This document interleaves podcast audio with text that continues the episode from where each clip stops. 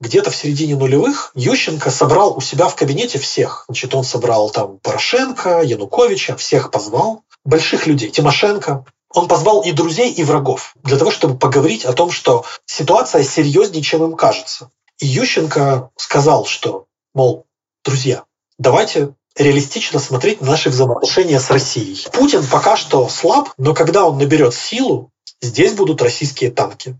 И это все должны понимать. К этому моменту уже значит, э, дело шло к тому, что Янукович будет премьером и, возможно, кандидатом в президенты. И он конкретно, обращаясь к Януковичу, сказал, что типа Россия – это серьезно. Что типа она накопит силы и нападет. И, как вспоминает Фирташ, Янукович в гневе вскочил и вышел из кабинета. Мол, со словами «это неслыханно, там, что вы городите». Всем привет, это подкаст «Кава Чай». Меня зовут Алексей Пономарев, я редактор подкастов издания «Холод». И в этом подкасте мы вместе с моей коллегой и подругой Аней Филимоновой из Украины обсуждаем войну, которую Россия ведет против Украины вот уже почти год, разные аспекты этой войны и то, как со всем этим жить дальше. Ань, привет. Привет, Леша. И мы наконец-то записываем выпуск, который, мне кажется, всем обещали, и нас примерно 20 раз спрашивали о том, когда же будет продолжение наших выпусков про скажем так, современную, новейшую историю Украины, у очень многих наших зрителей возник вопрос после выпуска про оранжевую революцию, как так получилось, что Виктор Янукович в 2010 году выиграл выборы и стал президентом Украины. Да он возник даже у меня на самом деле, в общем-то. Более того, как ты помнишь, я задал его ровно в том самом выпуске, и мы решили просто перенести это обсуждение на следующий раз, потому что это слишком захватывающая история. Да, и мы позвали опять Глеба Гусева, сооснователя издания «Бабель», чтобы продолжить наш разговор на эту тему. Глеб, привет. Привет. Спасибо, что позвали. Я в роли внезапного эксперта, как обычно, уже в третий раз. Давай попробуем зайти вот с самого начала. Казалось бы, нам вот с нашей, с нашей, извините, российской колокольни кажется так, мне. Первый Майдан, Виктор Ющенко приходит к власти, демократия победила, э, Вакарчук поет «Вставай, милая моя, вставай», все в оранжевых цветах. В общем, сплошной триумф э, западных ценностей в Украине – но какой-то момент что-то пошло снова не так. И каким-то образом... Тут несколько сразу интриг. Извините, что я заспойлерю содержание сегодняшнего выпуска, но, но хочется просто обозначить эти интриги. Например, в какой-то момент э, Виктор Янукович снова вернется к власти каким-то образом. Юлия Тимошенко стоит рядом с э, Ющенко на сцене Майдана и тоже поет эту песню «Океан Эльзы», а потом она оказывается, что она там крутит какие-то штуки с Путиным и, значит, с газом, и, и чуть ли не собирается объединяться с Януковичем. Короче, тут прям какие-то невероятные ну, преобразования и сюжетные повороты происходят. И вот хочется немножко их э, все подсветить сегодня. Давай, может, начнем с самого начала. Вот Ющенко становится президентом. Да. Что да. происходит дальше? Какой расклад сил, скажем так? Давайте даже начнем чуть-чуть раньше, чем Ющенко становится президентом, потому что нужно засетапить эту всю историю, иначе очень сложно будет объяснить, что происходило. Это как в пьесе, там должен быть какой-то список действующих лиц, хотя бы основных, и что они делали. Потому что все, что происходило с Украиной в нулевых, очень сложно понять, если не посмотреть это на трех уровнях. На уровне олигархическом, на том, что происходило у олигархов в Украине до и после оранжевой революции, что происходило в политике до и после оранжевой революции, что происходило в мировом контексте до и после оранжевой революции. Э, и все это на самом деле один клубок, все очень сильно переплетено. И давайте вот как бы события оранжевой революции, мы про них проговорили, к чему вообще основные игроки подошли к оранжевой революции. Ющенко выиграл оранжевую революцию и выиграл президентские выборы не один. Это был огромный разношерстный лагерь, и в этом лагере у него были два основных союзника, нет, даже три основных союзника. Первый – это Петр Порошенко, руководитель его штаба, одного из его штабов, и один из главных спонсоров его избирательной кампании.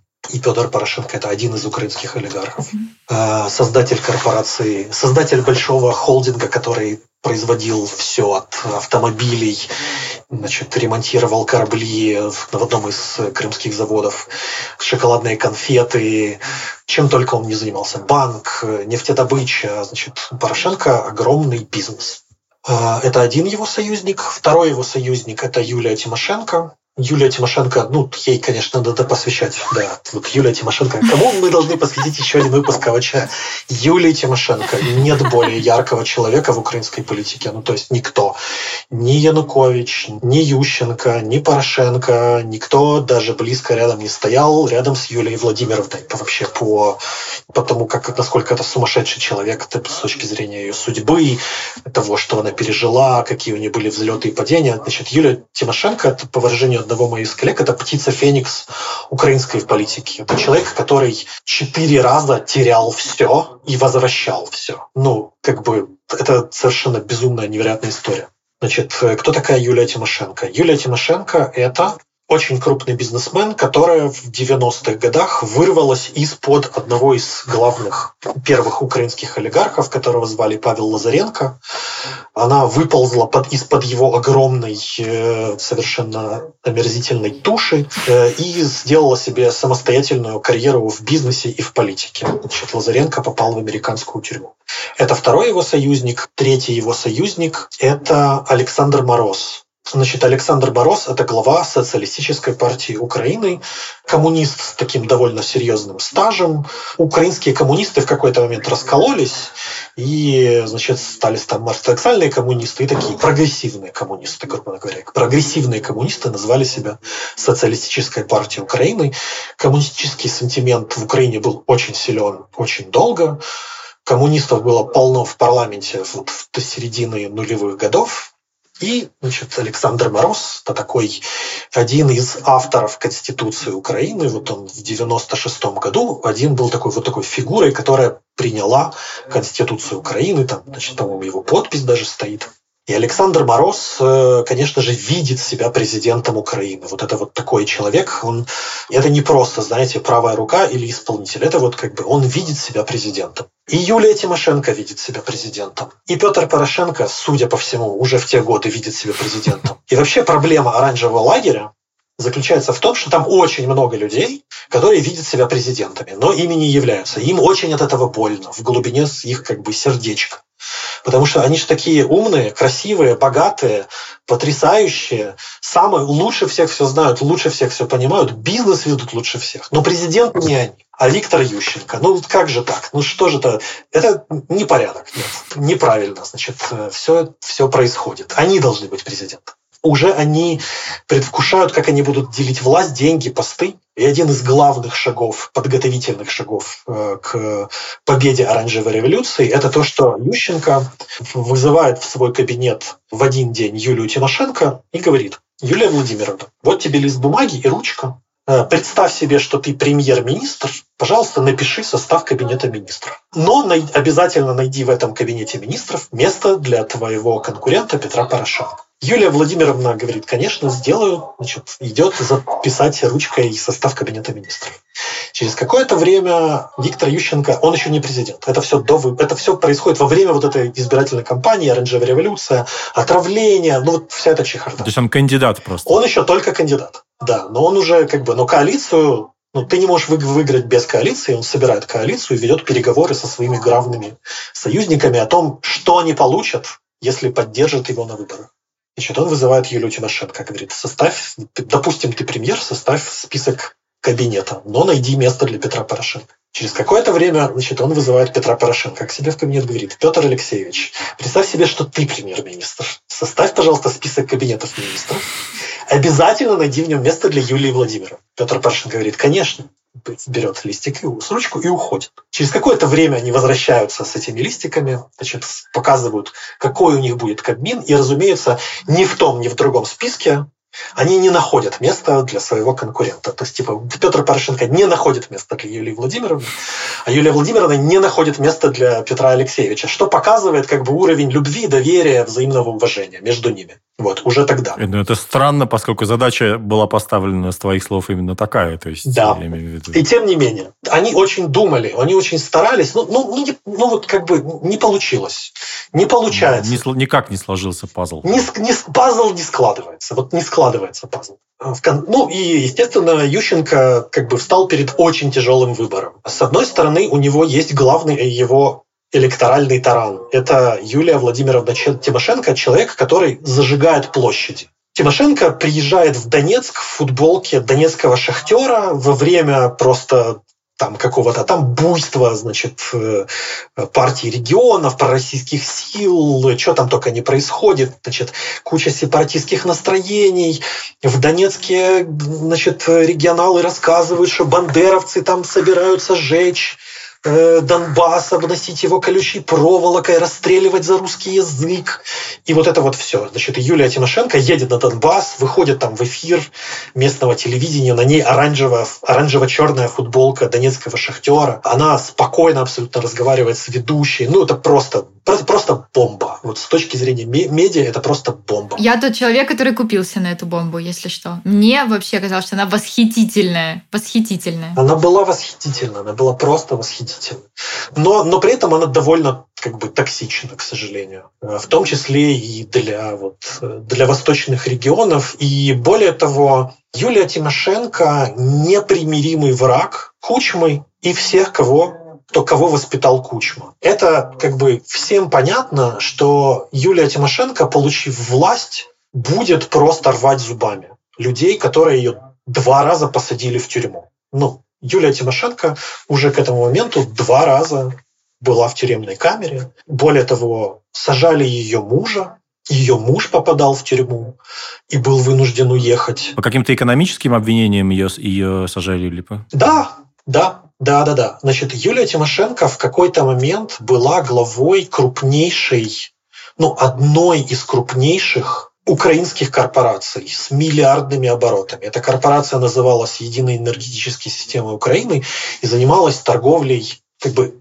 она начинала с торговли бензином, причем это просто была торговля бензином для сельского хозяйства одной маленькой Днепропетровской области. И в конце концов она встала во главе огромной корпорации, ну, которую можно, наверное, сравнить, э, ну, грубо говоря, ну, не по размерам, а вот по функциям с Роснефтью, наверное. То есть это типа торговля, торговля нефтью, нефтепродуктами с Россией, с Европой, одним из э, субконтракторов ЕСУ было Российское Министерство обороны. Mm-hmm. Ну, то есть это был очень большой бизнес. Как бы, то есть у Юлии Тимошенко, у корпорации ЕСУ был парк частных самолетов, просто чтобы понимать. Она была очень крупным бизнесменом, очень, возможно, самым крупным в стране в какой-то момент. Mm-hmm. Ее муж работал у нее в ее же корпорации на одной из директорских должностей, и когда Кучма начал прижимать э, Юлию Владимировну, он э, посадил ее мужа. Против него завели уголовное дело, его арестовали, он сидел, он сидел в тюрьме, потом его выпустили, и он уехал за границу.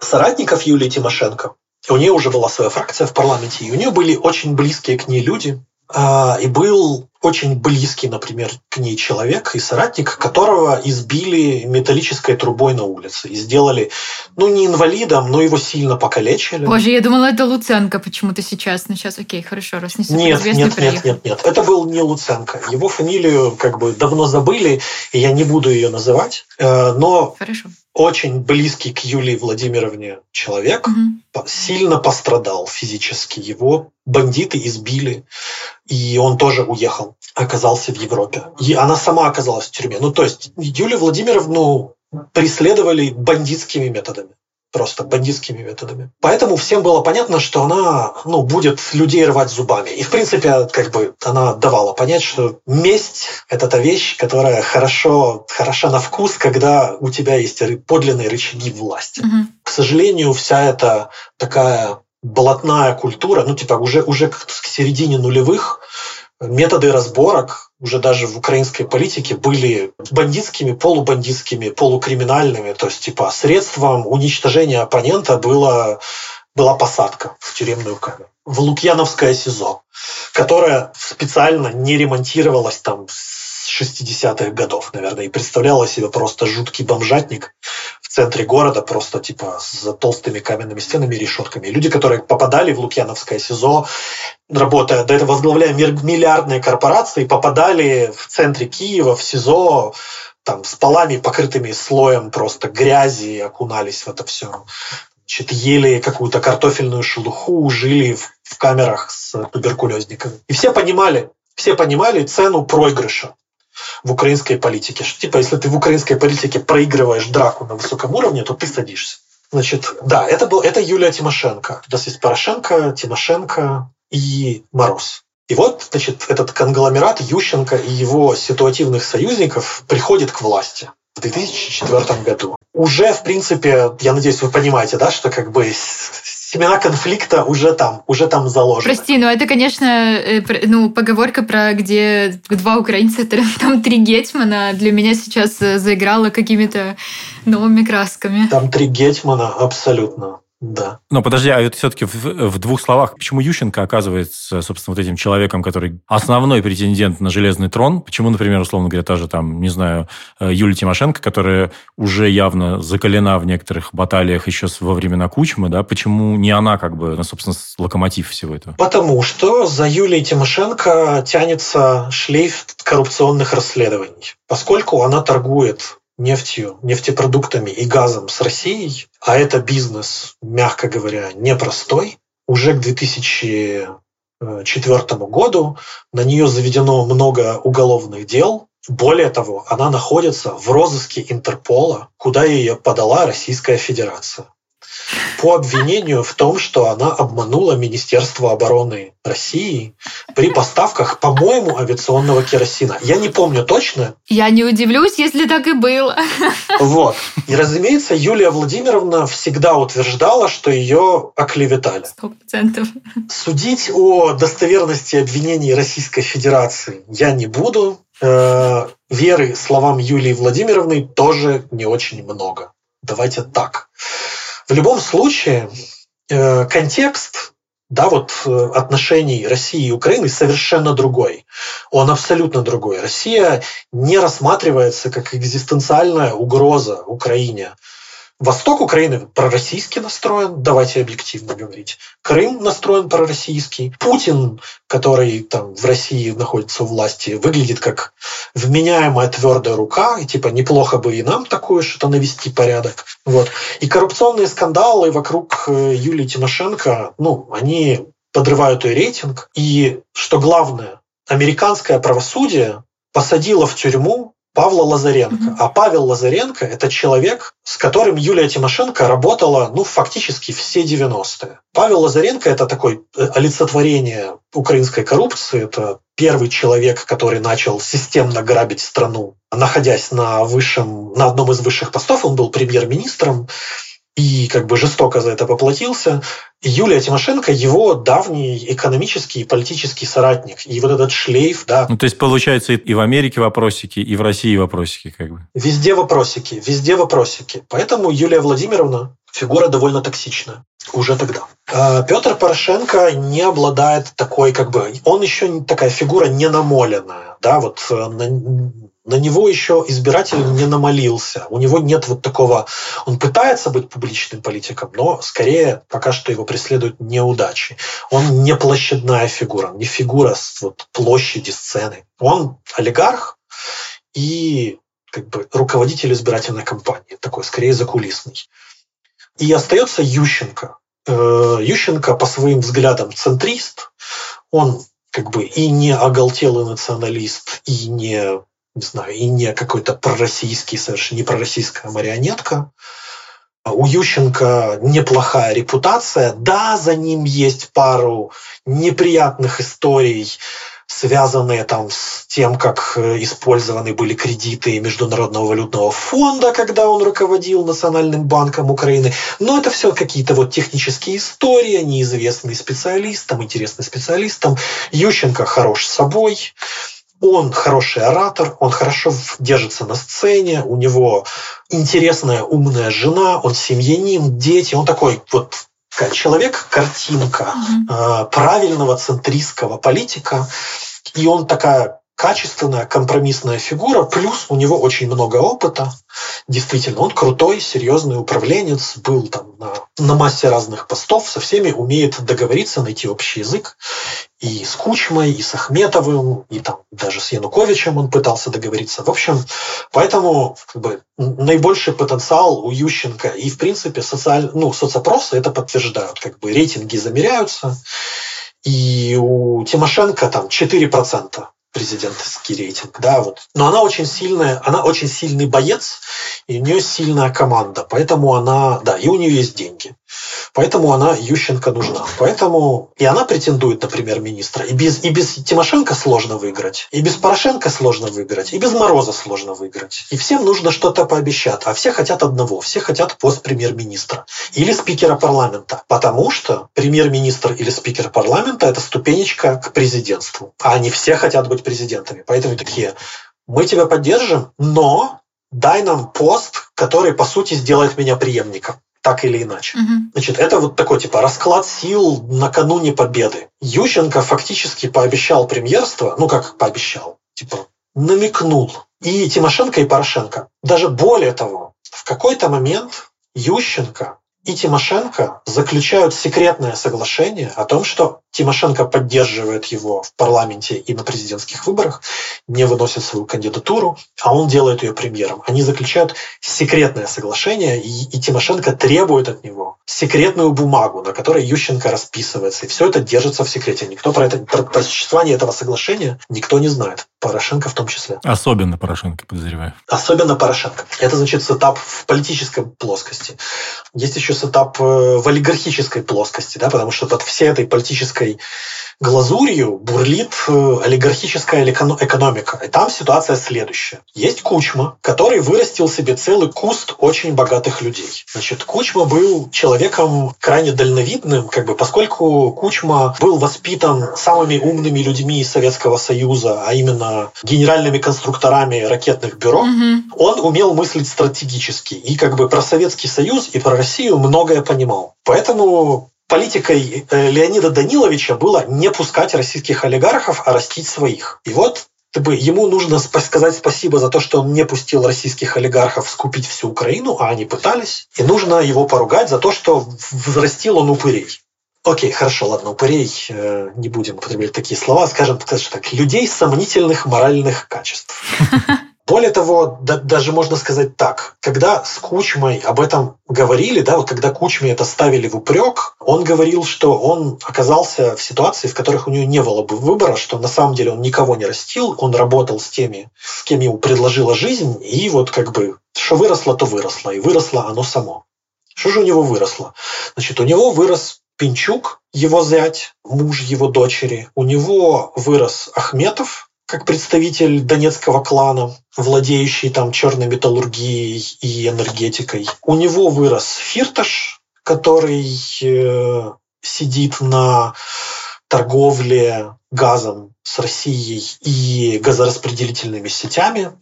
У него вырос Злачевский, который сидит на нефтедобыче и на газодобыче на украинских местных месторождениях. А, значит, Эфирташ, который сидит на газе, у него есть партнер, которого зовут Левочкин. Э, Левочкин породнился с Кучмой, Кучма крестил его детей, и вот пошел неймдропинг, который, которого мы опасались. Но, к сожалению, без этого тяжело, сложно, очень сложно объяснить, что происходило. Ну, эти имена мне знакомы вполне себе. Класс. Слава богу. Э, и есть Игорь Валерьевич Коломойский, который вырос при Кучме, но, в принципе, фигура довольно независимая. Человек, который умеет выживать в любых условиях, но при этом крайне свободолюбивый в его понимании того, что такое свобода. Свобода в понимании Игоря Валерьевича, насколько можно судить, это когда никто не смеет ему указывать, что ему делать, что ему думать. Игорь Валерьевич Коломойский в больших контрах и с Ахметовым, и с Пинчуком, и с Фирташем, с Левочкиным. Почему он с ними в контрах? Потому что Кучма перед выборами, понимая, что вот сейчас он уйдет от власти, и на эту власть придут уже какие-нибудь другие люди, например, хотя бы тот же Янукович, ему, прежде чем произойдет какая-то смена власти, даже с преемником, нужно правильный бизнес раздать правильным людям. И он отдает два крупнейших промышленных производства в стране. Это металлургический гигант Криворож Сталь и Никопольский завод ферросплавов. А это огромные предприятия. Это предприятия как бы по размерам одни из крупнейших в Европе. В принципе, это невероятные совершенно промышленные гиганты. И это просто генераторы кэша в таких объемах, что просто страшно. Это просто машинки по печатанию денег. Просто миллиардов долларов. Он их отдает э, двум людям, по сути. Ну, там сложнее это все, все эти схемы были устроены, но двум людям, по большей части. Своему зятю и Ахметову. Например, Ахметов и Пинчук создают консорциум, который получает Криворожсталь. Криворожсталь потом приватизировали, да, если не ошибаюсь? Да, его потом, ее потом угу. реприватизировали. Это как раз история, она потом что происходило дальше. И Пинчук получает Никопольский завод ферросплавов. Тем самым Кучма опрокидывает какой-то такой плюс-минус хрупкий, но все же баланс, который до этого существовал в олигархической экономике. Вот украинские олигархи, они при Кучме как-то вот плюс-минус договаривались. Они mm-hmm. какие-то проводили цивилизованные разводы. Например, э, Ахметов, например, там до оранжевой революции был в, в партнерстве там, с таким человеком по фамилии Гайдук э, и Тарута. Вот у них был большой консорциум, который назывался Индустриальный союз Донбасса, в котором входило очень-очень-очень много предприятий. Практически, ну, типа, то есть вся черная металлургия, там, грубо говоря, Донбасса востока Украины, куда входила. И они вполне цивилизованно друг с другом развелись. Угу. Поделили как-то активы плюс-минус пополам, развили свои корпоративные структуры, обо всем спокойненько договорились.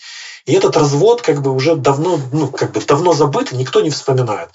Как-то все было сбалансировано. Типа Ахметов сбалансирован с Пинчуком, Пинчук сбалансирован с Коломойским, и по, и по заводам как-то, и по медийным активам все понятно. И, и Кучма, когда уходил, этот баланс опрокинул, потому что две главных машинки по печатанию денег он отдал просто своим людям. Они мгновенно вырвались вперед. Он просто это сделал, чтобы, типа, я не знаю, скажем так, обеспечить будущее своей дочки, которая была замужем за Пинчуком, или это какая-то была намеренная штука, чтобы я не знаю, чтобы усложнить Ющенко жизнь, или в чем, как бы, зачем это все сделано было? Он хотел сохранить интерес, свои интересы и интересы своих людей. Mm-hmm. Типа вокруг Кучмы было огромное количество людей, как бы кучминских. Вот типа был отдельный там киевский клан олигархов, всякие там Суркисы, Медведчуки, э, те самые, те самые Медведчуки. Вот это все как бы, считалось как бы таким киевским кланом при Кучме. Э, у них были свои интересы, значит, у Пинчука были свои интересы. Ахметов, в принципе, там как-то с Кучмой договаривался. Злачевский, чью фамилию наверняка никто, кроме украинцев, не знает, но... Никто не знает. Но эта фигура очень важная на самом деле, прям супер важная. Он понимал, что если власть сменится на оранжевых, допустим, или даже она перейдет в руки Януковича, то какой-то передел неизбежен. Угу. Что придет к власти новая команда, новая команда будет голодная, и, получив власть, новая команда захочет собственность. И он попытался как-то вставить предохранители против того, чтобы э, собственность слишком сильно переделили. И если бы Янукович стал президентом, то вряд ли бы он пошел войной там, на Ахметова с Пинчуком, потому что Ахметов это его главный соратник и донор, угу. донор его избирательной кампании. Ну, типа, Янукович бы не стал как предполагает Кучма, не стал бы отбирать у него завод и отдавать там кому-нибудь, Колесникову какому-нибудь. То есть баланс олигархически нарушен Кучмой, и Игорь Валерьевич Коломойский очень недоволен. Очень недоволен. Прям как, как же так? Ну, в смысле? Что, что это такое?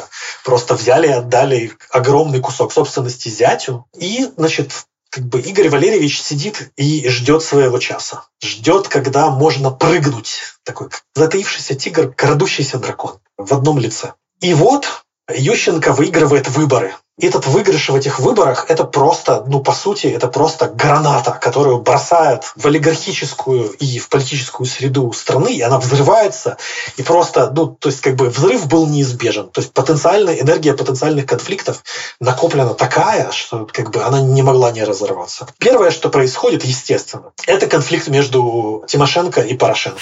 Ну, типа, Тимошенко публикует это секретное соглашение просто через свое медиа. Типа, ребят, как бы. А вот, значит, Виктор Андреевич Ющенко, смотрите, вот его подпись на листе бумаги, где мне обещано премьерство. Ты, конечно, Виктор Андреевич, президент. Да, ты президент. И ты можешь назначать премьером кого хочешь. Можешь меня не назначать. Но вот твоя подпись. И чего будет стоить твое слово? после того, как ты назначишь премьером не меня. Она как бы в упреждение решила сыграть? То есть она же могла подождать, назначить он или нет, а уже потом как бы... Да, она играет в упреждение, потому что она хочет быть премьером, потому что она хочет быть президентом. И так просто свое она не отдаст. Это как бы Юлия Владимировна, это не тот человек, который просто так вот типа взял и такой, ладно, я подожду. Не-не-не-не-не-не. Юлия Владимировна зубатей, чем все они все вместе взятые. И как бы, если она видит, что сейчас ей не дадут то, что ей пообещали, то она будет делать свой ход. И она делает свой ход. Она публикует это соглашение. И после этого как бы у Ющенко есть выбор.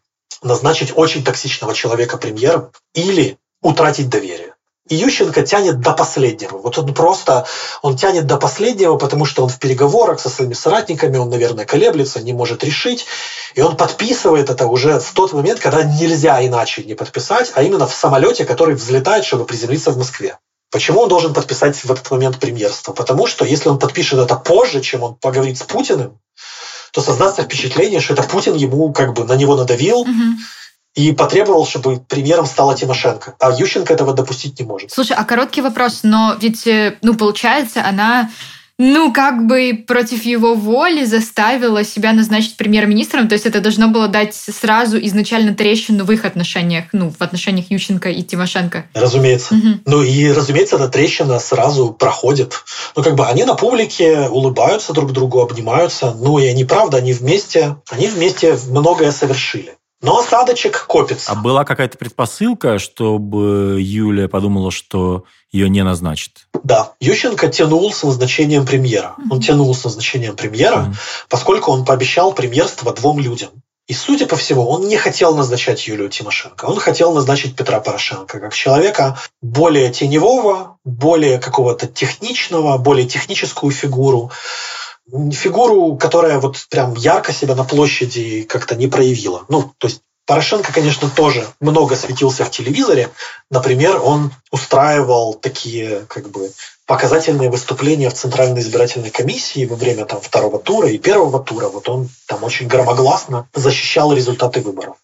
Но все равно по харизме и вообще по Потому какой он, какой у него авторитет. Он не такой яркий трибун, как э, Тимошенко. Но Ющенко при этом, ну, естественно, должен был помнить про то, что он подписывал эту бумажку. Да, разумеется. И вот Ющенко, да, Ющенко разрывает на две части. С одной стороны, он подписал бумагу, а с другой стороны, э, Тимошенко токсичная. И вот ты назначаешь премьера, а он в розыске Интерпола. Ну, типа, он, ну, типа, премьер должен летать в международные командировки премьер садится в самолет, прилетает да. в какую-то страну. Ситуация. И что его там? Арестовывает Интерпол, премьер-министра твоего, твоей, премьер-министра твоей страны. Ну, то есть ситуация патовая. А напомни, пожалуйста, у нас тогда премьера просто президент назначал, то есть парламент его не утверждал или как? У нас на тот момент президентско-парламентская республика. У нас тогда, был, тогда была Кучминская конституция, угу. по которой э, была суперпрезидентская республика. Все понятно, окей. Ну и вообще, на самом деле, по большому счету, Украина большую часть времени жила как президентская республика или как суперпрезидентская республика.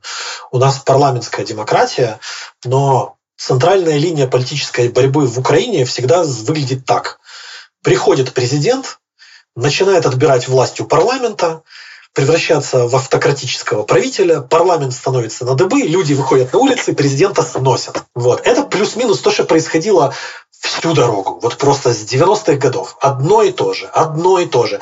Приходит президент, пытается там провести реформы из хороших побуждений, из плохих побуждений, понимает, что система настолько сумасшедшая, запутанная, просто коррумпированная, неработоспособная, типа погрязшая в бюрократии, что тебе для того, чтобы хоть что-то сделать, окей, или провести как бы облагодетельствовать страну, провести нормальные реформы, или для того, чтобы все украсть, тебе нужно все подгре... всю власть подгрести под себя. Иначе ты ничего не можешь сделать. И начинается как бы борьба с парламентом. Ровно, кстати, эта схема, кажется, показана, если я правильно помню, в сериале «Слуга народа». Собственно. Сериал Друга... «Слуга народа» — это гениальное гениальное произведение, где, где дана гениальная просто, это диагноз украинского, украинской политики, украинского общества. Это потрясающе. Так, мы остановились на том, что Ющенко подписывает эту бумагу, и у него очень токсичный премьер-министр, который на тот момент мне очень нравится, потому что я очень глупенькая и маленькая. Так всем нравится, просто всем нравится. Все глупенькие и маленькие.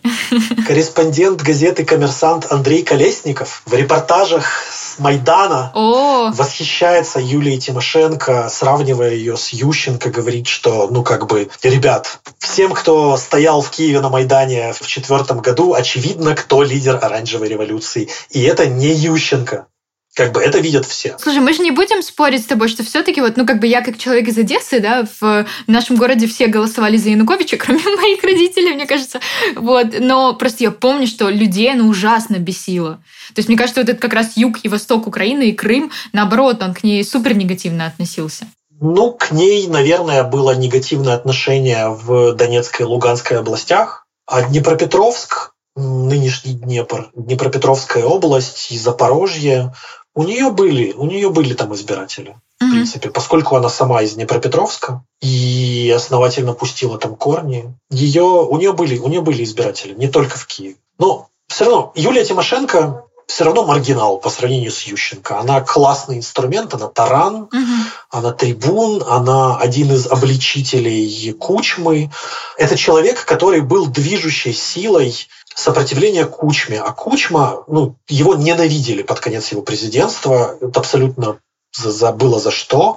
Кучма превратился в совершенно что-то мерзкое, какой-то автократ э, с повадками алкоголика, угу. с бандитскими забашками, с бандитским лексиконом, в очевидном пьяном состоянии, обсуждающим то, что журналистов нужно отдавать чеченцам, чтобы они его украли и там с ним разобрали. Ну, это, это дичь, это была просто дичь. Ну, там политические убийства были и вот и Гангадзе, и, и оппонентов да, каких-то. Да, да, да, да, да, да. Как бы все слышали э, Кучму на пленках, э, и все ужаснулись тому, что у него абсолютно зэковские повадки оказалось, что как бы Кучма скатился просто к какому-то каким-то зэковским повадкам. Человек, который совершенно таким не был на самом деле, э, еще даже в начале 90-х годов производил совершенно другое впечатление. И Юлия Тимошенко была человеком, как бы, благодаря которому Кучму Кучма слетел. Это вот, она вышла против него еще в 98 году, и ее невозможно было остановить. Как бы люди людей она бесила, но ее ценили за, за упорство, за принципиальность какую-то, вот, за воинский дух, как бы за ее огромные стальные яйца. Было выражение о том, что как бы единственный мужик в украинском парламенте и тот женщина. Mm-hmm. Ну, она была крутой. И она стала премьер-министром, но при этом как бы была человеком довольно токсичным. И, наверное, она была не очень привлекательна для европейских партнеров Ющенко как премьер-министр. Поэтому Ющенко попробовал сделать следующее. Он попробовал Э, назначить двух премьер-министров, по сути. Он поставил, он Тимошенко поставил на премьер-министра, Порошенко сделал секретарем Совета национальной безопасности и обороны, угу. и при этом дал ему дополнительные полномочия. Например, он дал ему полномочия надзирать за назначением э, судей и вообще сотрудников типа руководства правоохранительных органов. Ну, сбалансировал. Сбалансировал. Но на самом деле этот баланс э, это не баланс это абсурд. Даже не просто абсурд, это еще это, это следующий градус абсурда, потому что украинская политическая система, она во многом дисфункционал mm-hmm. из-за того, что и премьер-министр, и президент, по сути, являются центрами исполнительной власти. И премьер – это исполнительная власть, и президент – это исполнительная власть, по сути, де-факто. Mm-hmm. По Конституции нет. Там как бы власти разделены. Но вот если на реальную картинку посмотреть, и президент стремится быть органом исполнительной власти, администрация президента, контролировать происходящее внутри страны. И премьер. И это все время источник конфликтов, постоянный источник конфликта и перетягивания каната. И именно из-за этого перетягивания каната, например, в Украине буксуют реформы долгое время. И в 90-е, и в нулевые, вместо того, чтобы э, заниматься реформами экономики, два центра власти перетягивают канат.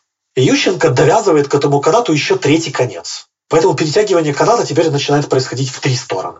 Есть три центра исполнительной власти. Ющенко, Тимошенко и Порошенко. И, конечно же, ничем хорошим это не заканчивается. В какой-то момент, довольно быстро даже, он их назначает в конце 2004 года, а уже где-то в сентябре, в октябре 2005 года Ющенко э, вызывает Тимошенко на встречу и говорит, что как бы тот безобразие и абсурд, которое сейчас происходит в стране, когда просто Тимошенко и Порошенко абсолютно демонстративно навожают друг друга, пытаются друг другом командовать, э, выходят в прессу с разными интервью, где обзывают друг друга желтыми земляными червяками, э, наушничают, э, их кланы начинают драться, потому что у каждого есть свой клан а в кустах еще сидит Мороз. Значит, они начинают драться, там сыплются взаимные обвинения в коррупции. Один из людей Тимошенко, Александр Турчинов, мой любимый будущий президент Украины, становится главой СБУ, то есть возглавляет силовую структуру с серьезным доступом к оперативной работе, скажем так. А на МВД стоит, садится Юрий Луценко, который скорее как бы он самостоятельный, пытается быть самостоятельной фигурой, но скорее поддерживает э, Порошенко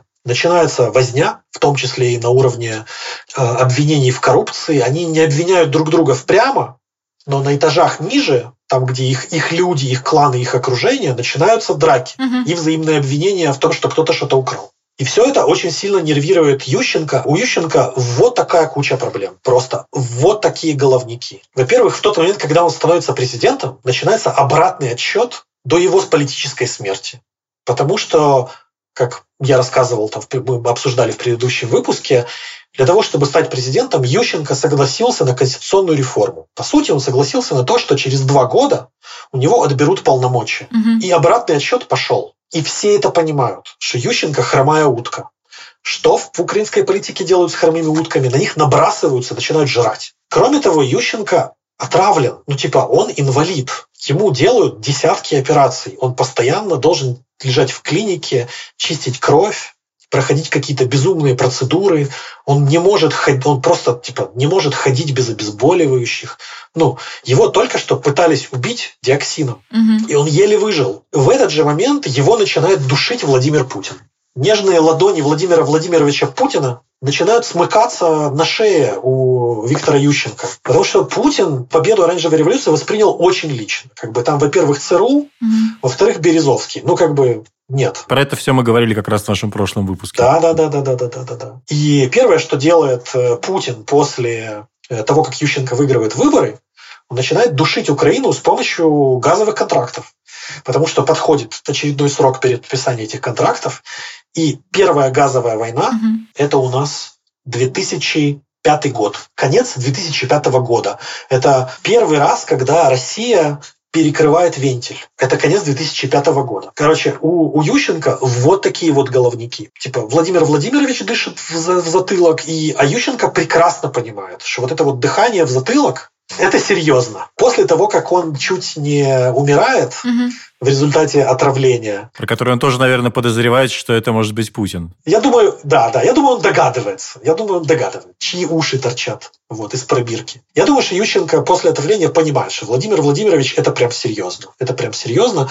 Более того, в какой-то момент, то есть мы даже знаем, что Ющенко понял, что Владимир Владимирович это очень серьезно, потому что Ющенко, одно из первых, что он начал делать, став президентом, это пушить Украину в НАТО. Мгм. Дмитрий Фирт, наш газовый олигарх, вот этот вот, который остался в наследство от Кучмы, в недавнем интервью Financial Times вспоминает, что где-то в середине нулевых Ющенко собрал у себя в кабинете всех. Значит, он собрал там Порошенко, Януковича, всех позвал. Там Горбулина, по-моему, главу тогдашнего СНБО, типа больших людей, Тимошенко. Он позвал и друзей, и врагов о том, чтобы, для того, чтобы поговорить о том, что ситуация серьезнее, чем им кажется. Пришел на эту встречу Янукович, и Ющенко сказал, что, мол, друзья, давайте реалистично смотреть на наши взаимоотношения с Россией. Путин пока что слаб, но когда он наберет силу, здесь будут российские танки.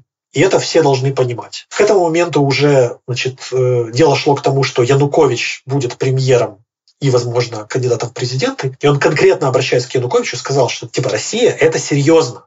Что типа она накопит силы и нападет. И, как вспоминает Фирташ, Янукович в гневе вскочил и вышел из кабинета. Мол, со словами «это неслыханно, там, что вы городите». Тут интересный момент. Как произошло вот это вот... э, Хотя ты сейчас говоришь, что да, что он снова вскакивает в гневе и выходит, и все равно у них явно очень напряженные отношения, но тем не менее, как бы некие дипломатические отношения восстановлены, и Янукович офи- возвращает свою официальную политику и даже может стать премьером. Сейчас расскажу, как это произошло. Это как бы это вторая часть этого балета. Вот как бы мы сейчас заканчиваем первую часть, описание первой части этого балета. Там есть одно удивительное событие, про которое нужно обязательно рассказать, и перейдем ко второй части балета. У Ющенко вот эти вот огромный головняк, главный из которых это Россия, и Ющенко начинает двигаться в сторону НАТО и начинает пушить весь государственный аппарат чтобы он двигался в сторону НАТО. И вот эти вот разборки между своими ему вообще не нужны. Они ему очень сильно мешают. Они его бесят. И в какой-то момент Ющенко вызывает к себе Тимошенко и предлагает следующее.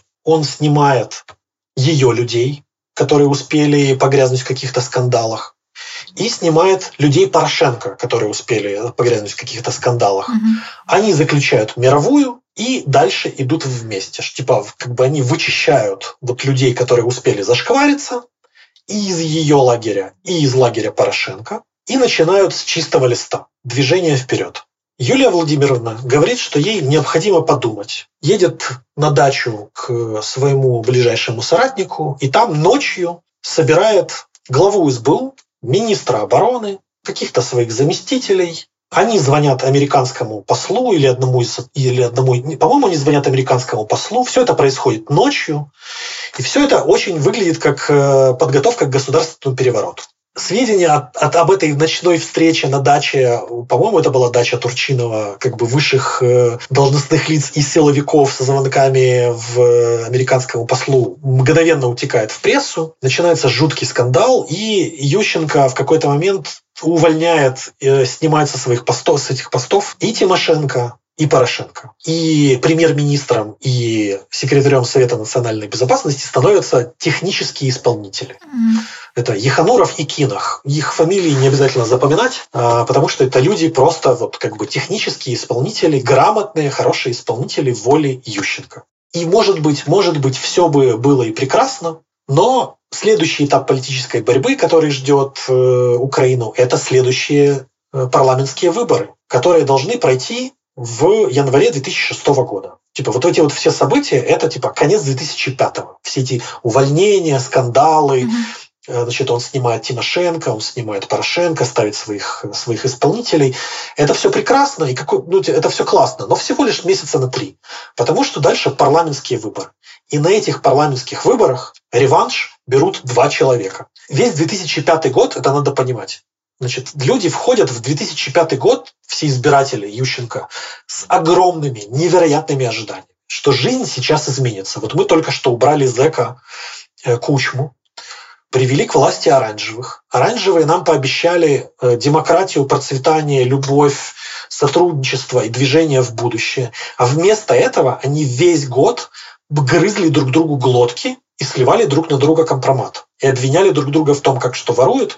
Причем компромат, судя по всему, местами справедливый. Mm-hmm. Вместо нормальной политической жизни и нормального движения в будущее Украина целый год наблюдает омерзительную грызню просто от, отвратительную грызню, как бы полную потерю лица всеми, всеми действующими лицами, как бы и ну, это совсем не то, чего ждут избиратели Ющенко, совсем не то. И поэтому на парламентских выборах в 2006 году Янукович берет грандиозный реванш, просто грандиозный реванш. Его партия берет в парламенте большинство голосов, это самая большая фракция. На втором месте фракция Ющенко. То есть вот это как раз момент его, по сути, камбэка да, такого. Да, да, да, да, это момент камбэка.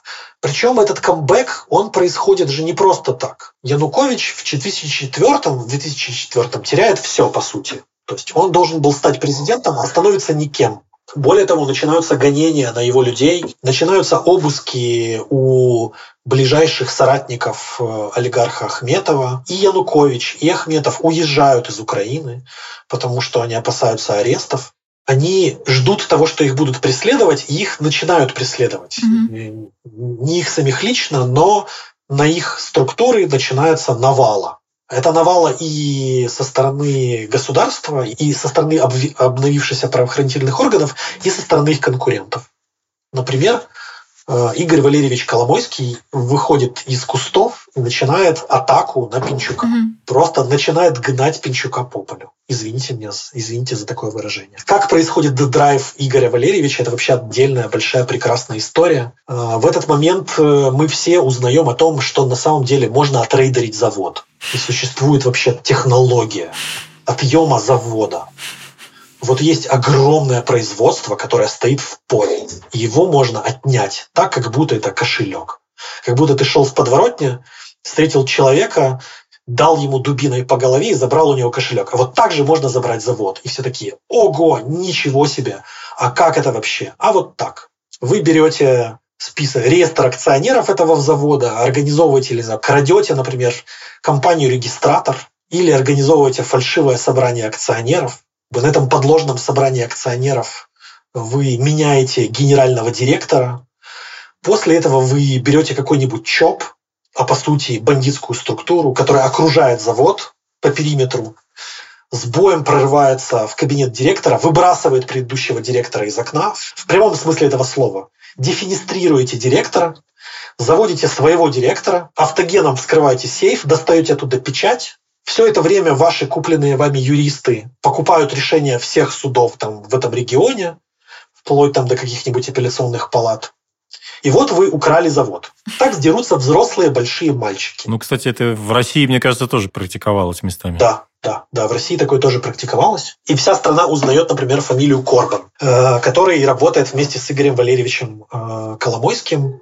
И, судя по всему, насколько мне известно, насколько я знаю, не уверен, является автором вот этой атаки на Никопольский ферросплавный завод, про который я говорил. И для того, чтобы перекинуть мостик, вот как бы Корбану, понятный, понятный мостик, на Корбана в какой-то момент покушаются. Его пытаются убить.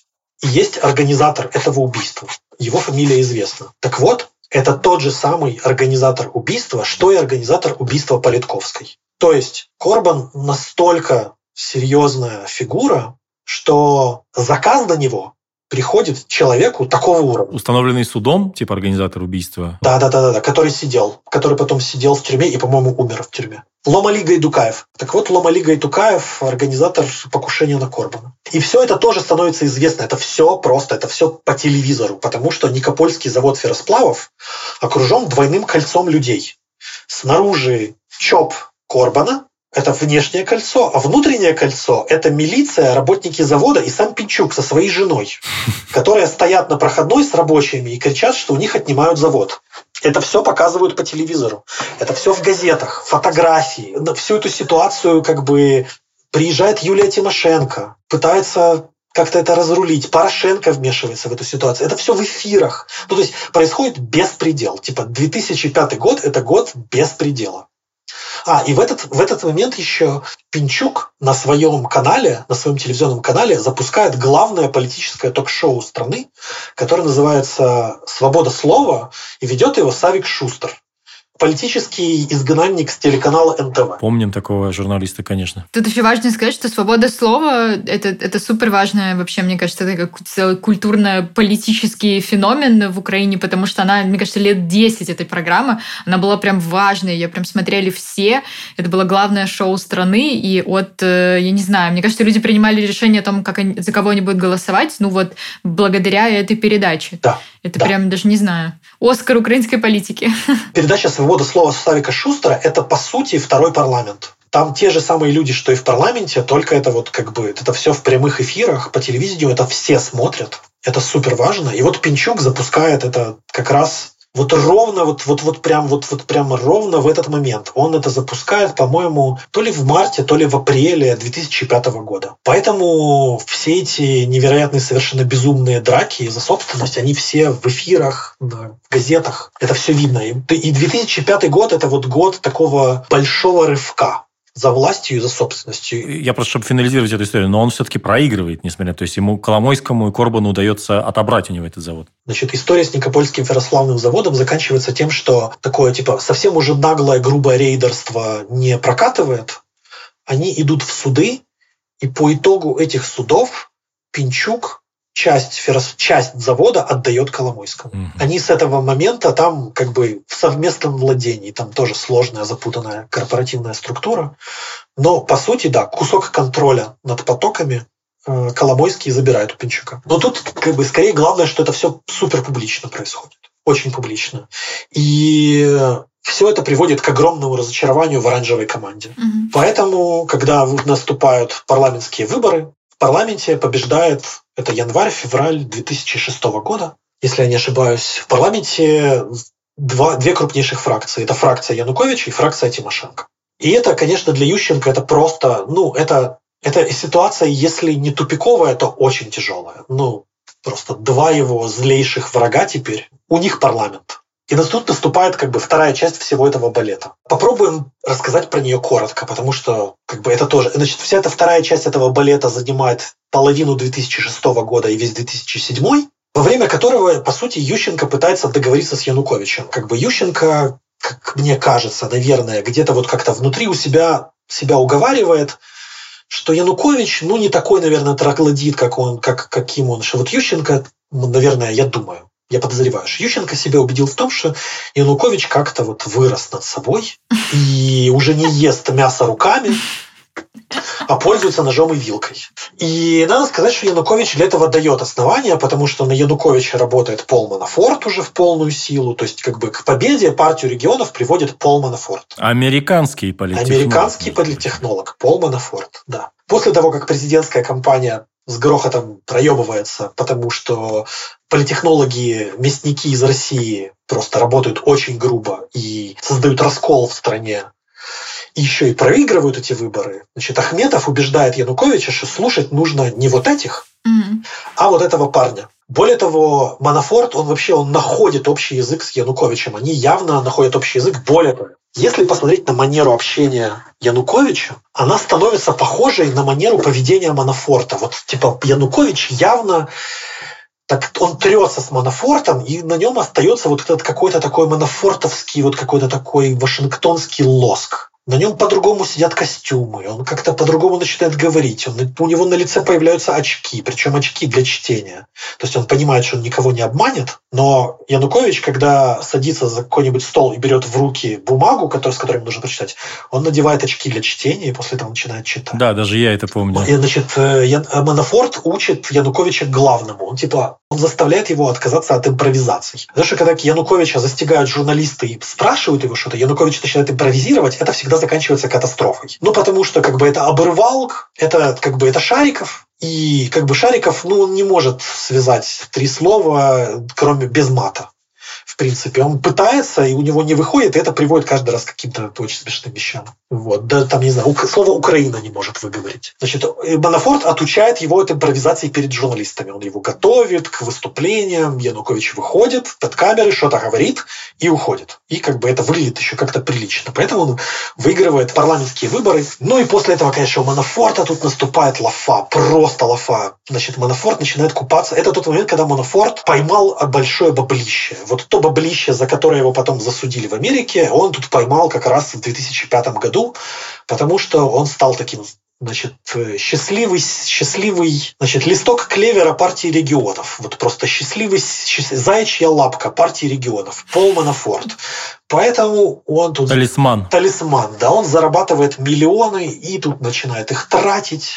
Вот, на, э, как рассказывают э, люди, которые анонимные источники из неподтвержденных данных, Манафорт меняется. Если до этого это, это человек, который скорее сидит в кабинете за отчетами, то тут начинает нестись. Там, значит, э, казино, стрип-клубы, вот это вот все. Но это слухи, это слухи. Никто достоверно этого не знает, но как бы, ну, но что достоверно известно, что типа миллионы долларов начинают литься в его кубышку. Янукович приходит в парламент, и Ющенко пытается с ним договориться, убеждает себя в том, что он больше не троглодит. В одном из эпизодов этого как бы он вызывает его и говорит, что вот Россия нападет. И в конце концов, в конце концов, Ющенко заключает с Януковичем э, сделку они подписывают э, документ, который называется «Универсал национального единства». И в этом универсале написано много прекрасных вещей о том, что Украина должна быть свободной, демократической, идти в Европу. И вот э, Ющенко жмет руку Януковичу и, извините, это реконструкция не на камере, mm-hmm. говорит, но ведь ты правда не обманешь. И тот такой, бля буду, не обманул. Вот подпись. И э, Ющенко подписывает назначение Виктора Януковича на премьер-министра. И, конечно же, первое, что начинает делать Виктор Янукович, это наебывать Ющенко. Поскольку э, карманы у его спонсоров по-прежнему более или менее бездонные, Янукович постепенно начинает перекупать депутатов в парламенте. Есть фракция Тимошенко, есть фракция Ющенко. Всем понятно, что Ющенко – это хромая утка, Шансы Тимошенко пошатнулись на президентство. Все начинают понимать, куда дует ветер. И поэтому 2007 год становится годом, когда народные депутаты Украины массово становятся долларовыми миллионерами, потому что они начинают постепенно перетекать из лагеря Ющенко и Тимошенко в лагерь Януковича. Люди, которые мне рассказывали о том, как, ну, как бы анонимно, не под запись, о том, как парламент жил в эти годы, говорят, что в парламенте тогда были парламентарии, ну, с которыми, если ты хотел встретиться, вот просто назначить встречу, они ставили прайс, типа 100 тысяч долларов. Вот просто за то, чтобы сесть за стол и поговорить о вопросе. Не порешать вопросик, а просто сесть за стол и начать решать вопросик. Типа, был прайс. Типа, и это были там, 100 тысяч баксов. Взять на карандаш. Да, да, да. Значит, э, типа, перетереть, не решить вопросик, перетереть. Деньги там, по рассказам, в парламенте ходили какие-то совершенно сумасшедшие, потому что Янукович начинает перекупать оранжевых депутатов. То, что он перекупает оранжевых депутатов, позволяет ему в какой-то момент начинать убирать министров Ющенко из парламента. Типа он начинает выдавливать людей Ющенко из власти одного за другим. Сам он при этом, ну, естественно, это все прекрасно зашифровано, а, в подконтрольных ему медиа там, для отвода глаз э, вбрасываются нужные ему версии. Сам Янукович Э, едет в Давос. В Давосе его принимают э, уже как будущего президента.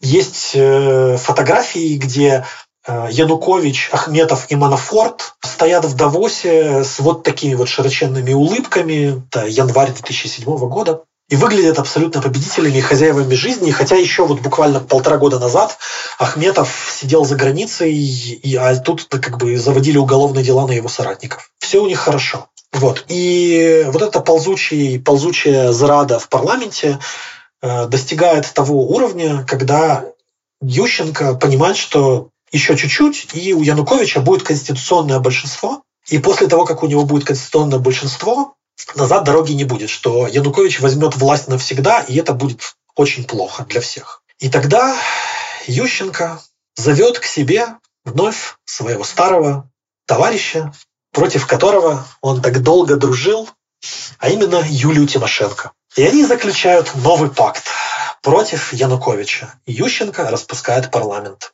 при поддержке Тимошенко. Потому что они оба осознают, что если Янукович придет к власти, то он их сожрет. Поэтому этим двум людям, которые так прекрасно друг друга любили, потом друг друга предавали, потом друг другу втыкали ножи в спины, они снова просто сцепив зубы, сцепливают руки, садятся за один стол, заключают пакт против Януковича, вынужденный. И Ющенко распускает парламент, и в Украине проходят досрочные парламентские выборы. Типа осенью 2007 года где уже другая расстановка сил, и Тимошенко становится премьер-министром второй раз. Блин, я это уже забыла, если честно. Как, как первый раз Второй раз, да. Она же была да, премьер-министром да. до этого, совсем коротко. И по итогам этих парламентских выборов Ющенко вновь назначает Тимошенко премьер-министром, только в этот раз уже не Тимошенко в кармане у Ющенко, а Ющенко в кармане у Тимошенко. Угу.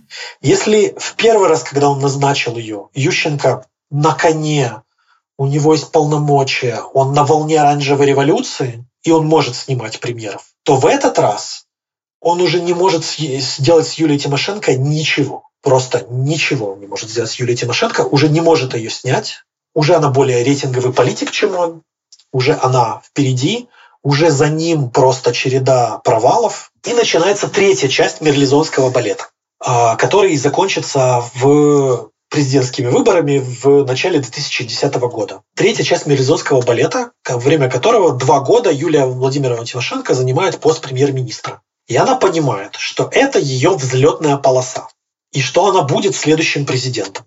А, и что два года в премьерском кресле – это невероятный шанс. И просто это, и это невероятная возможность разогнаться и влететь в главное кресло, и она просто неостановима. И как все люди, и как все, ну не все, как часть парламентариев и медиа, и политиков, и чиновников видели, что как бы пар, ветер дул в парус Э, Януковича только что, они вдруг видят, что ветер поменялся, и ветер теперь дует в пару с Юлией Тимошенко, и они начинают пере... обратный переток. А Янукович типа стоит в сторонке скромно, как что? Янукович теперь оппозиция в парламенте. А у него меньшинство просто. Да? Но теперь у него меньшинство. Поскольку, ну, то есть, типа, избиратели тоже видят это все наебалово, и они наказывают фракцию во время голосования. Проходят честные парламентские выборы, слава богу. Украинская демократия срабатывает.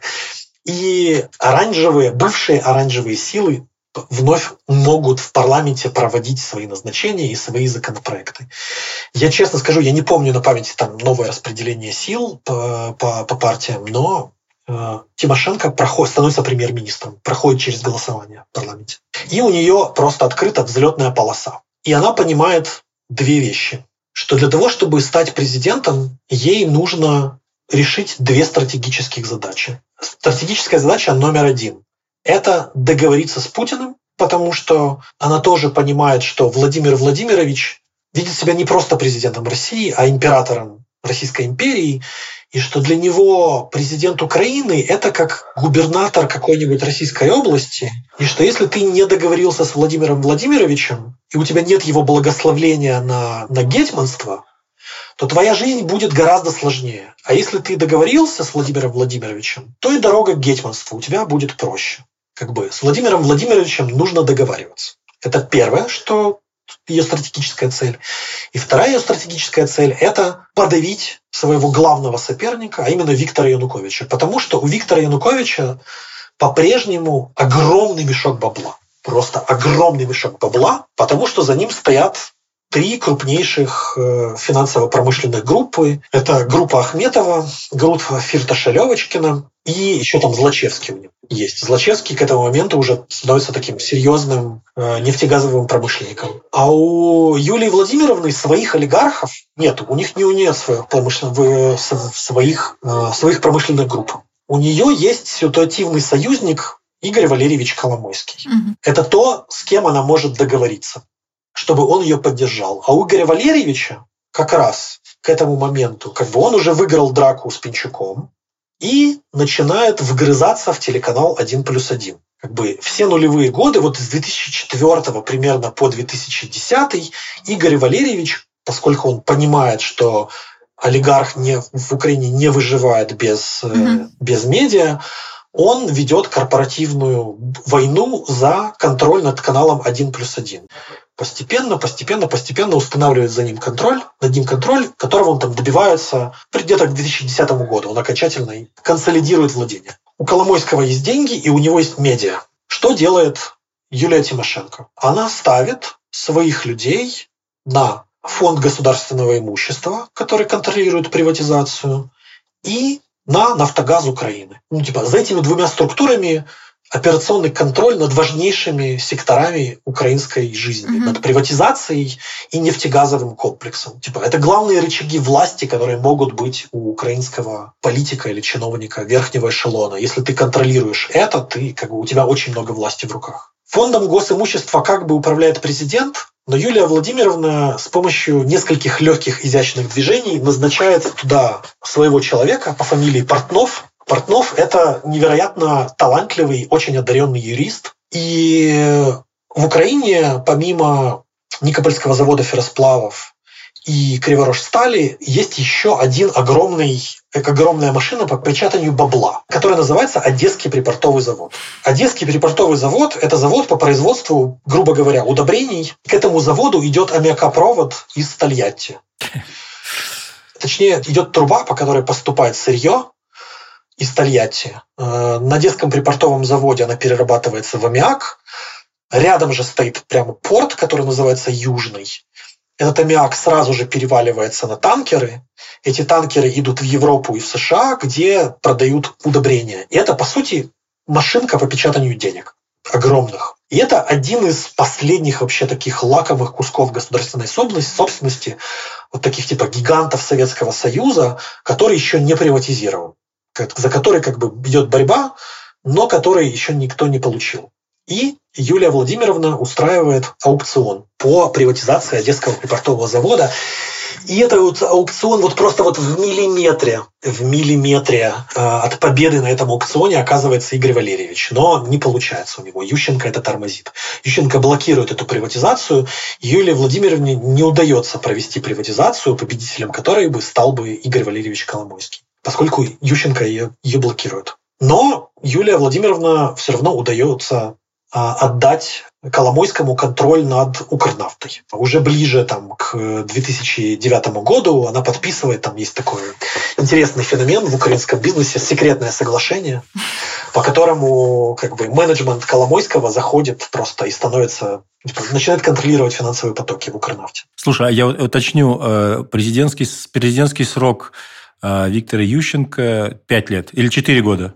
2005, 6, 7, 8 и 9. Он истекает в конце 2009 года. Президентские выборы проходят в конце девятого, в начале десятого. Я помню, что Янукович в десятом стал президентом. Янукович, да, ну типа президентская избирательная кампания начинается зимой 2009 года, в конце 2009 года. Выборы проходят в 2010. Угу. Ну типа, ну президентские выборы это же всегда, это всегда несколько месяцев, это вот кампания угу. и два тура. То есть это типа это месяцы. Mm-hmm. И она всегда в Украине приходится на зиму. Да. На, да, да, на да. смену годов. Типа оранжевая революция 2004-2005, э, президентские выборы 2009-2010. Юлии Тимошенко нужно наполнить свою казну, э, свою избирательный, свой избирательный фонд, ограбить избирательный фонд Януковича и договориться с Владимиром Владимировичем. Значит, первая задача – это вот она пытается найти ситуативного союзника с Игорем Валерьевичем. Разумеется, это все мое частное мнение и домыслы. Как там на самом деле? Всей правды мы не узнаем. Вот. Ну как, то есть я это все рассказываю, да, я это излагаю как факты, но надо понимать, что, конечно, это, это картинка, которая вырисовывается из э, просто когда ты складываешь огромное количество разрозненных фактов, интервью и воспоминаний угу, людей, которые в это время работали. То есть никто не держал свечку на встрече Юлии Тимошенко и Игоря Коломойского, и вообще не факт, что такая встреча была. Э, договаривались они друг с другом о чем-то или не договаривались, мы не знаем. Но картинка выглядит так. Угу. Вот Тимошенко премьер, вот аукцион, да, вот, вот расстановка сил, вот кто в одном лагере, вот кто в другом лагере. Вот кто руководит фондом госимущества, вот конкурс по приватизации, вот кто должен в нем победить, вот-вот-вот-вот. Вот Ющенко его останавливает, этот конкурс. Так это выглядит. Вторая линия работы Юлии Владимировны – это то, что она должна ограбить главных спонсоров, скажем так, лишить финансовой поддержки своего конкурента.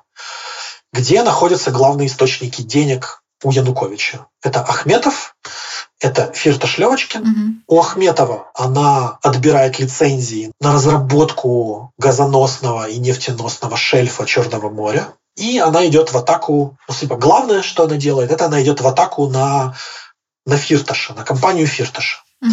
А компания Фирташа – это прокладка между Газпромом и Нафтогазом. Это место, из которого можно вынимать сумасшедшие деньги потому что это газовые, нефтегазовые контракты между Россией и Украиной. Это сумасшедшие обороты. И эта прокладка служит, насколько рассказывают посвященные люди, для двух целей. Это, во-первых, место, откуда президент может вынуть деньги на свою избирательную кампанию. И это предохранитель от того, чтобы э, «Газпром» не засудил «Нафтогаз» в международных судах, в международном арбитраже. То есть «Газпром», если у него есть претензии к «Нафтогазу», не может пойти и подать на него в суд, там, например, в какой-то в голландский арбитраж. Он будет судиться с прокладкой. То есть, типа, эта прокладка – это одновременно и предохранитель от атаки со стороны «Газпрома», и место, откуда можно вынимать деньги себе.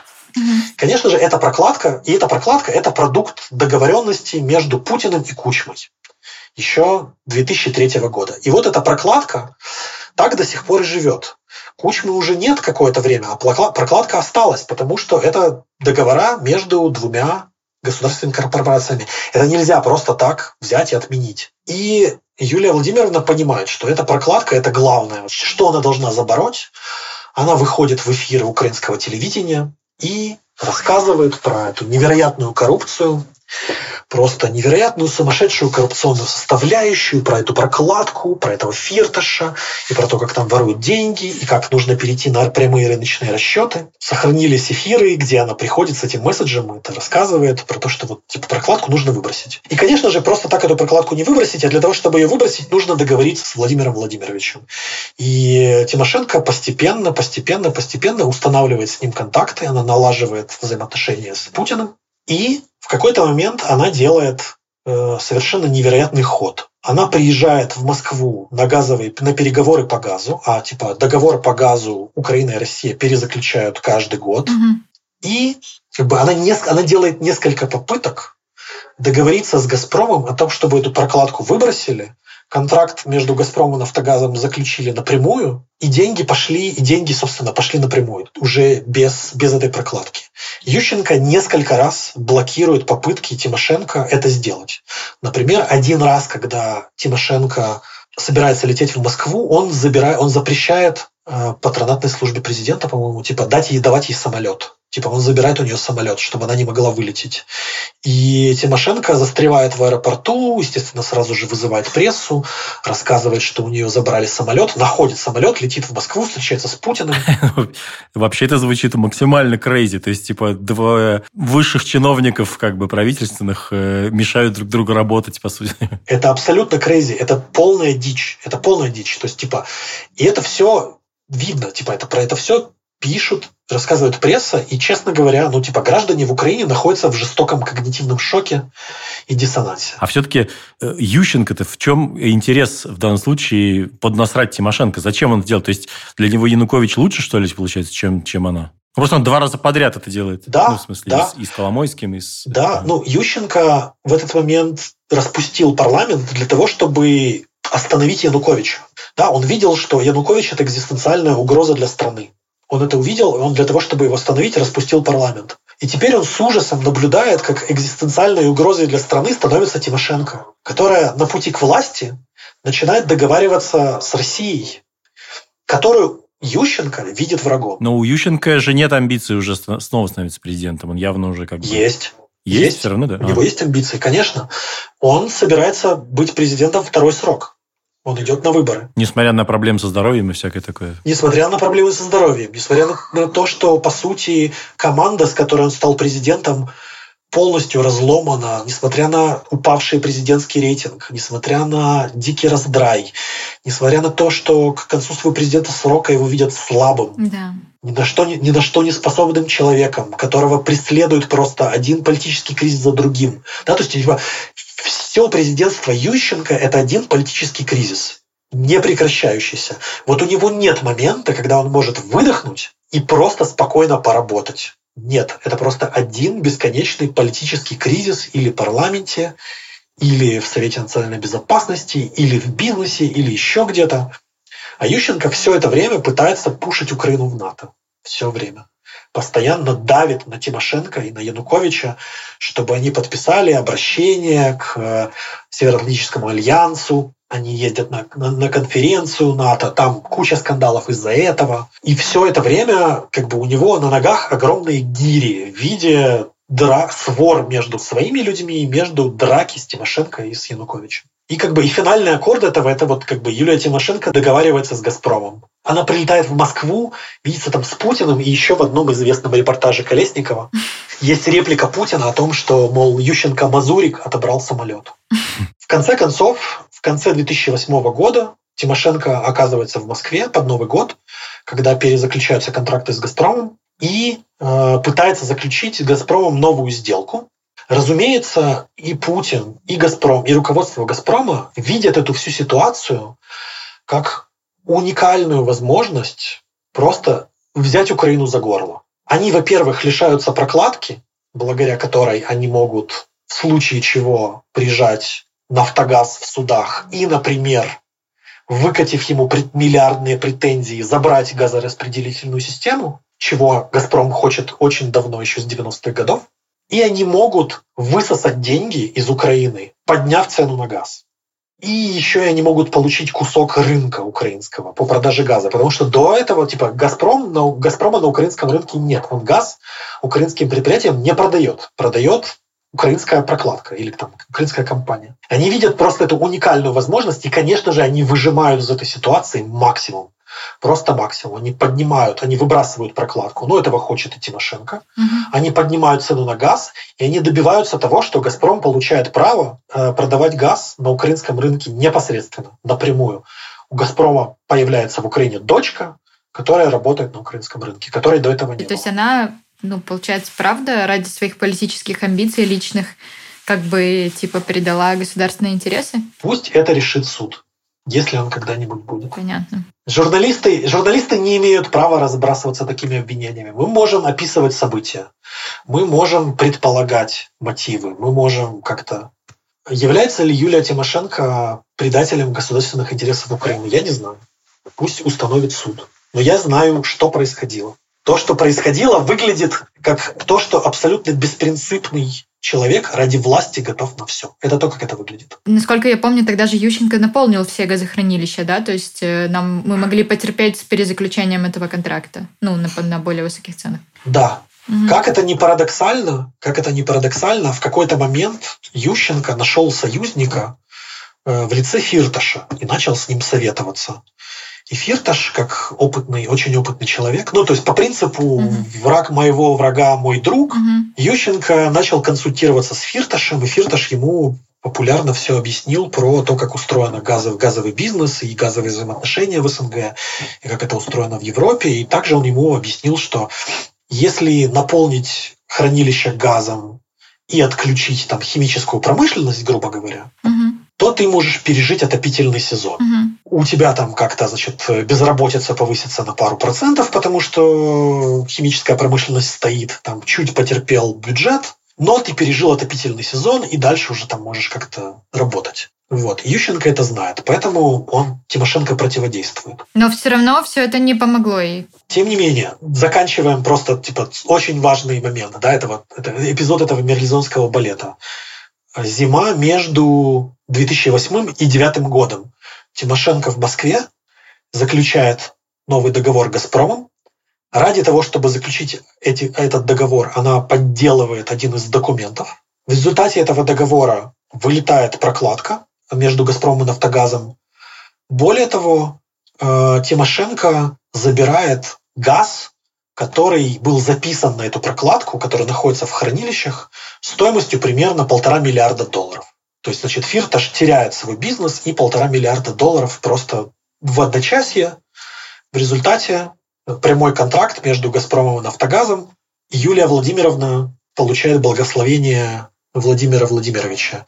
И, конечно, очень интересно наблюдать было потом по прессе, как вообще синхронизируется политика Тимошенко и политика России. Например, когда Россия вторгается в Грузию, угу. это комментируют почти все украинские политики, а Юлия Тимошенко молчит и никак не комментирует. Когда Россия, например, запрещает азартный бизнес угу. у себя, и там как бы есть там большая реформа азартных игр, Россия образовывает специальные игровые зоны, то перед этим азартный бизнес буквально за несколько месяцев до угу. э, запрещается в Украине при Тимошенко премьере.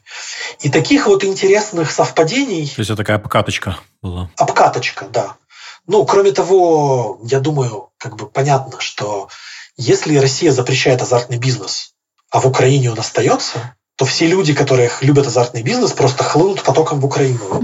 Ну и, возможно, была какая-то договоренность. Во-первых, обкатать, во-вторых, предотвратить вот этот переток переток людей ценных для, для прослушек в закрытых кабинетах казино. ФСБ продолжит это слушать централизованно в игровых зонах, чтобы это все не начало слушать СБУ в украинских казино. Это мои домыслы. Вот. Я не знаю, как это было на самом деле. Начинает наблюдаться некоторая синхронность между политиками. И в начале 2009 года, конечно, все выглядит так, словно Юлия Тимошенко будет следующим президентом.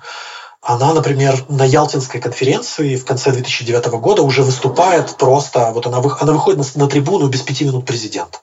Просто это абсолютно президентская речь. И вокруг нее просто к ней внимание уже как к президенту. Всем понятно, что э, Ющенко не выиграет второй тур, у него слишком низкий рейтинг. Э, Ющенко продолжает драться, но шансов у него нет. Понятно, что драка будет между Тимошенко и Януковичем. И Юлия Владимировна выглядит как будущий победитель. Но ей не везет очень сильно. Во-первых, э, к 2009 году карма настигает Юлию Владимировну. Карма мощно настигает Юлию Владимировну, потому что вот эта вот синхронность с российской политикой, становится более или менее очевидной для тех, кто за, следит за украинской и российской политиками. Договор с «Газпромом» выглядит не очень красиво. Для части своих избирателей Тимошенко теперь выглядит немножко предателем а интересов оранжевой команды. Но что главное, это то, что в 2008-2009 году происходят две очень критичных вещи. Это мировой финансовый кризис и mm-hmm. первая пандемия Тогда была пандемия свиного гриппа. О, да. Это была первая пандемия в истории, в истории планеты. И Украину сначала накрывает финансовым кризисом, а потом сверху еще пандемией. И это все при э, Тимошенко премьер-министре. А избиратель, в принципе, в массе своей, когда его уровень жизни падает, когда mm-hmm. его в экономике происходит э, кризис, именно экономический, начинает снижаться его уровень жизни, то избиратель, массовый избиратель, видит в этом недоработку премьер-министра. И синхронно со снижением уровня жизни э, начинает снижаться рейтинг премьер-министра. К сожалению, для Тимошенко э, весь 2009 год – это год кризиса экономического кризиса. Эта волна финансового кризиса докатывается и до России, и до Украины. Здесь начинается банковский кризис, банки закрываются, замораживаются вклады, падает экономика, а потом это еще сверху как бы пандемии накрывает и мерами по ее предотвращению экономика ныряет еще глубже. Естественно, оппоненты Тимошенко не упускают возможности обвинить в том, что как бы это все она в этом виновата. И она свиней заразила, и банки она закрыла. Ее рейтинг идет вниз начинает идти вниз. И к концу 2009 года гандикап между ее рейтингом и рейтингом э, Януковича постепенно уменьшается, и уменьшается, и уменьшается, и уменьшается, и уменьшается.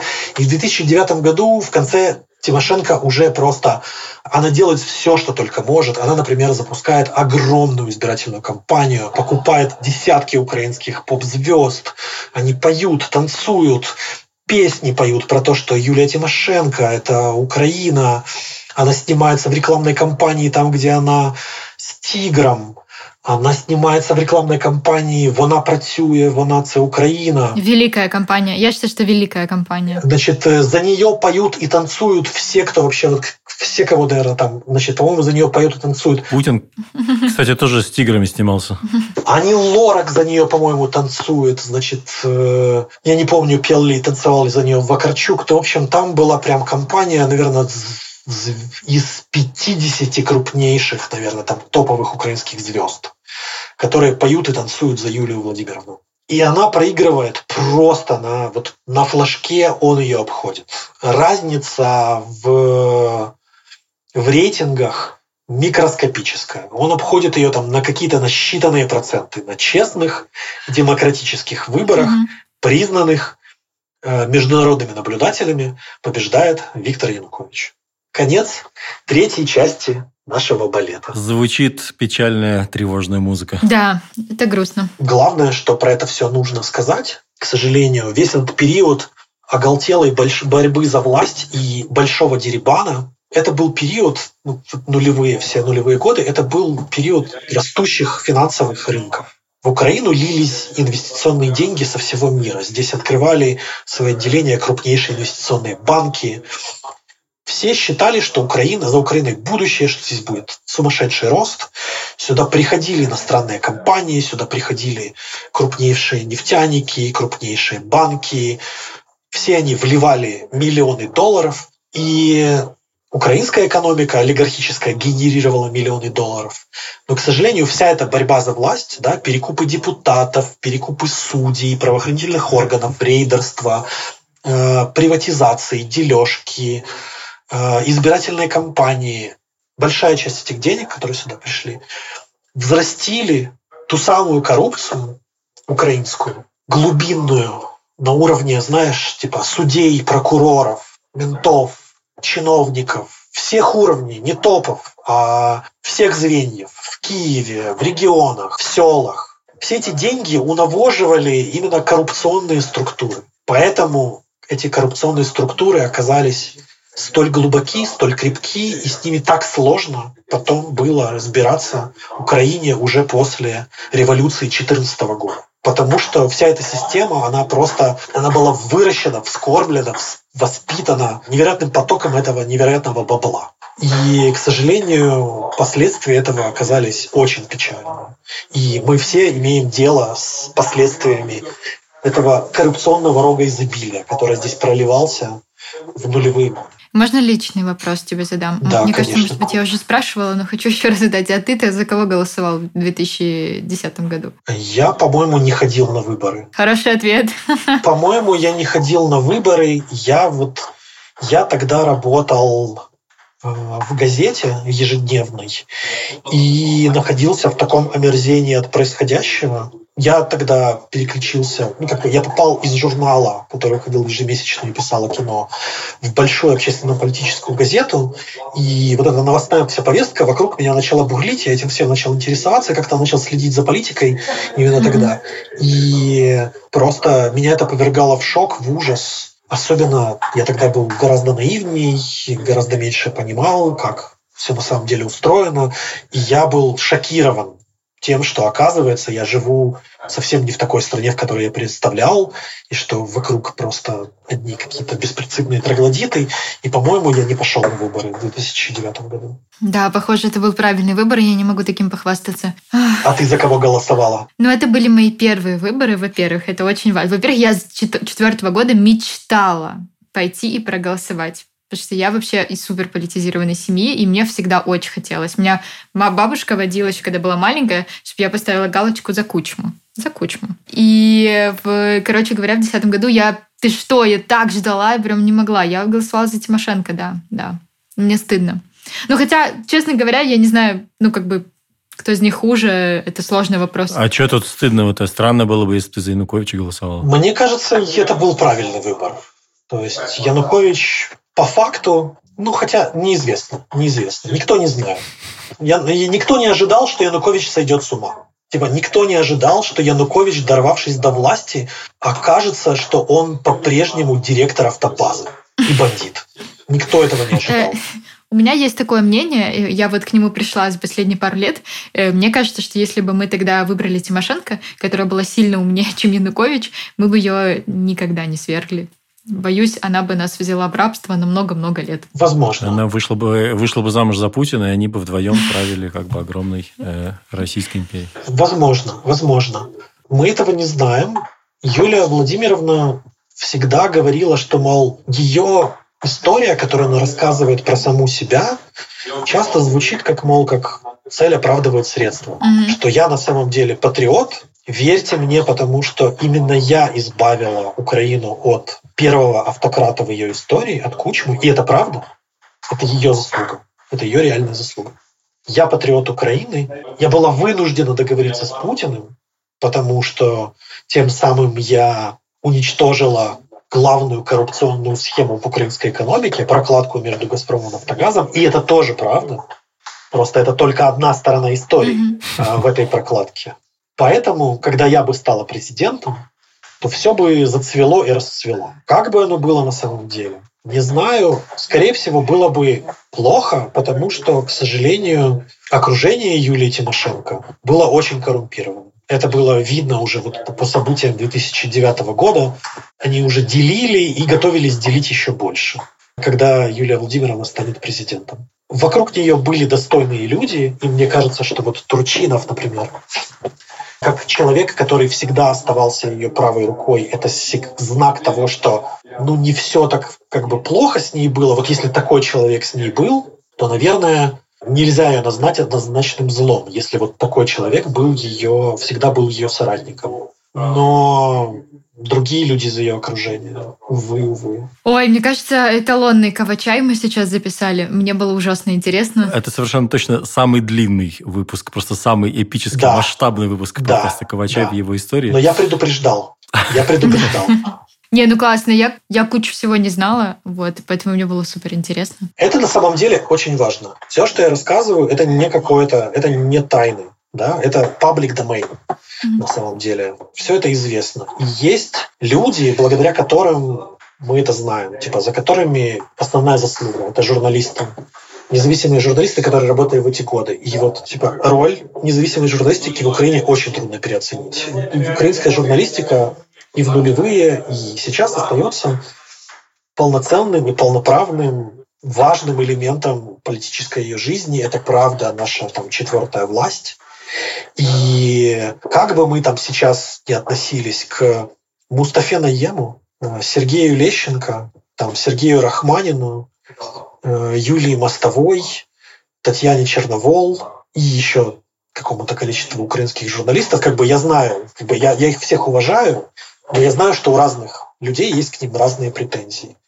То, что мы вот мы так можем ну, рассуждать об истории Украины, это их заслуга. Это они, это их работа, это их бессонные ночи, это их угрозы, угу. это их, их переходы из редакции в редакцию. Спасибо, Глеб, тебе большое. Действительно было ужасно интересно. Действительно какие-то ужасно волнительные события. С одной стороны, немножко ностальгируешь, как бы вспоминая эти штуки. Я думаю, что у вас еще больше это как-то обостренное чувство. Но, с другой стороны, многие действительно вещи как будто становятся понятны, но я имею в виду предпосылки нынешних ужасных событий, в частности, мне кажется, вырисовались сегодня, по крайней мере, передо мной. Это, это та яма, из которой вы потом сами себя откапывали. То есть, как бы, надо, надо говорить честно. Как бы ямы, а большое количество ям, которые попала Украина, Украина выкопала сама себе.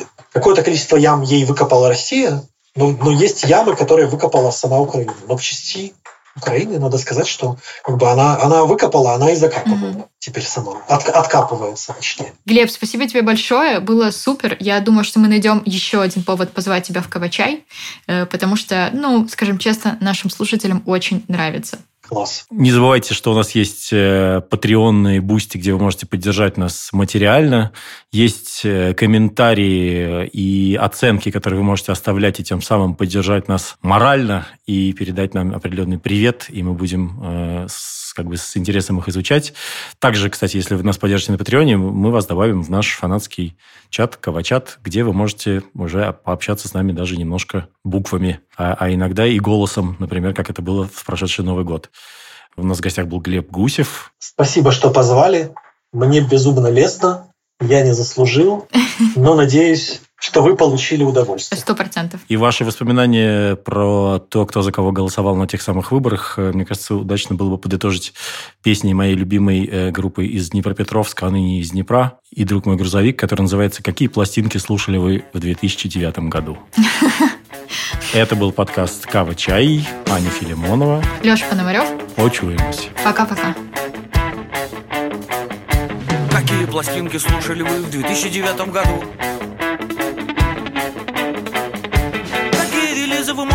Выделить в 2009 году? Какие альбомы вы скачивали в 2009 году? Какие, наоборот, не замечали в 2009 году? Какие альбомы в iPod заливали в 2009 году? Какие с хардиска удаляли в 2009 году? Какие релизы вы можете выделить в 2009 году? Какие пластинки слушали вы в 2009 году?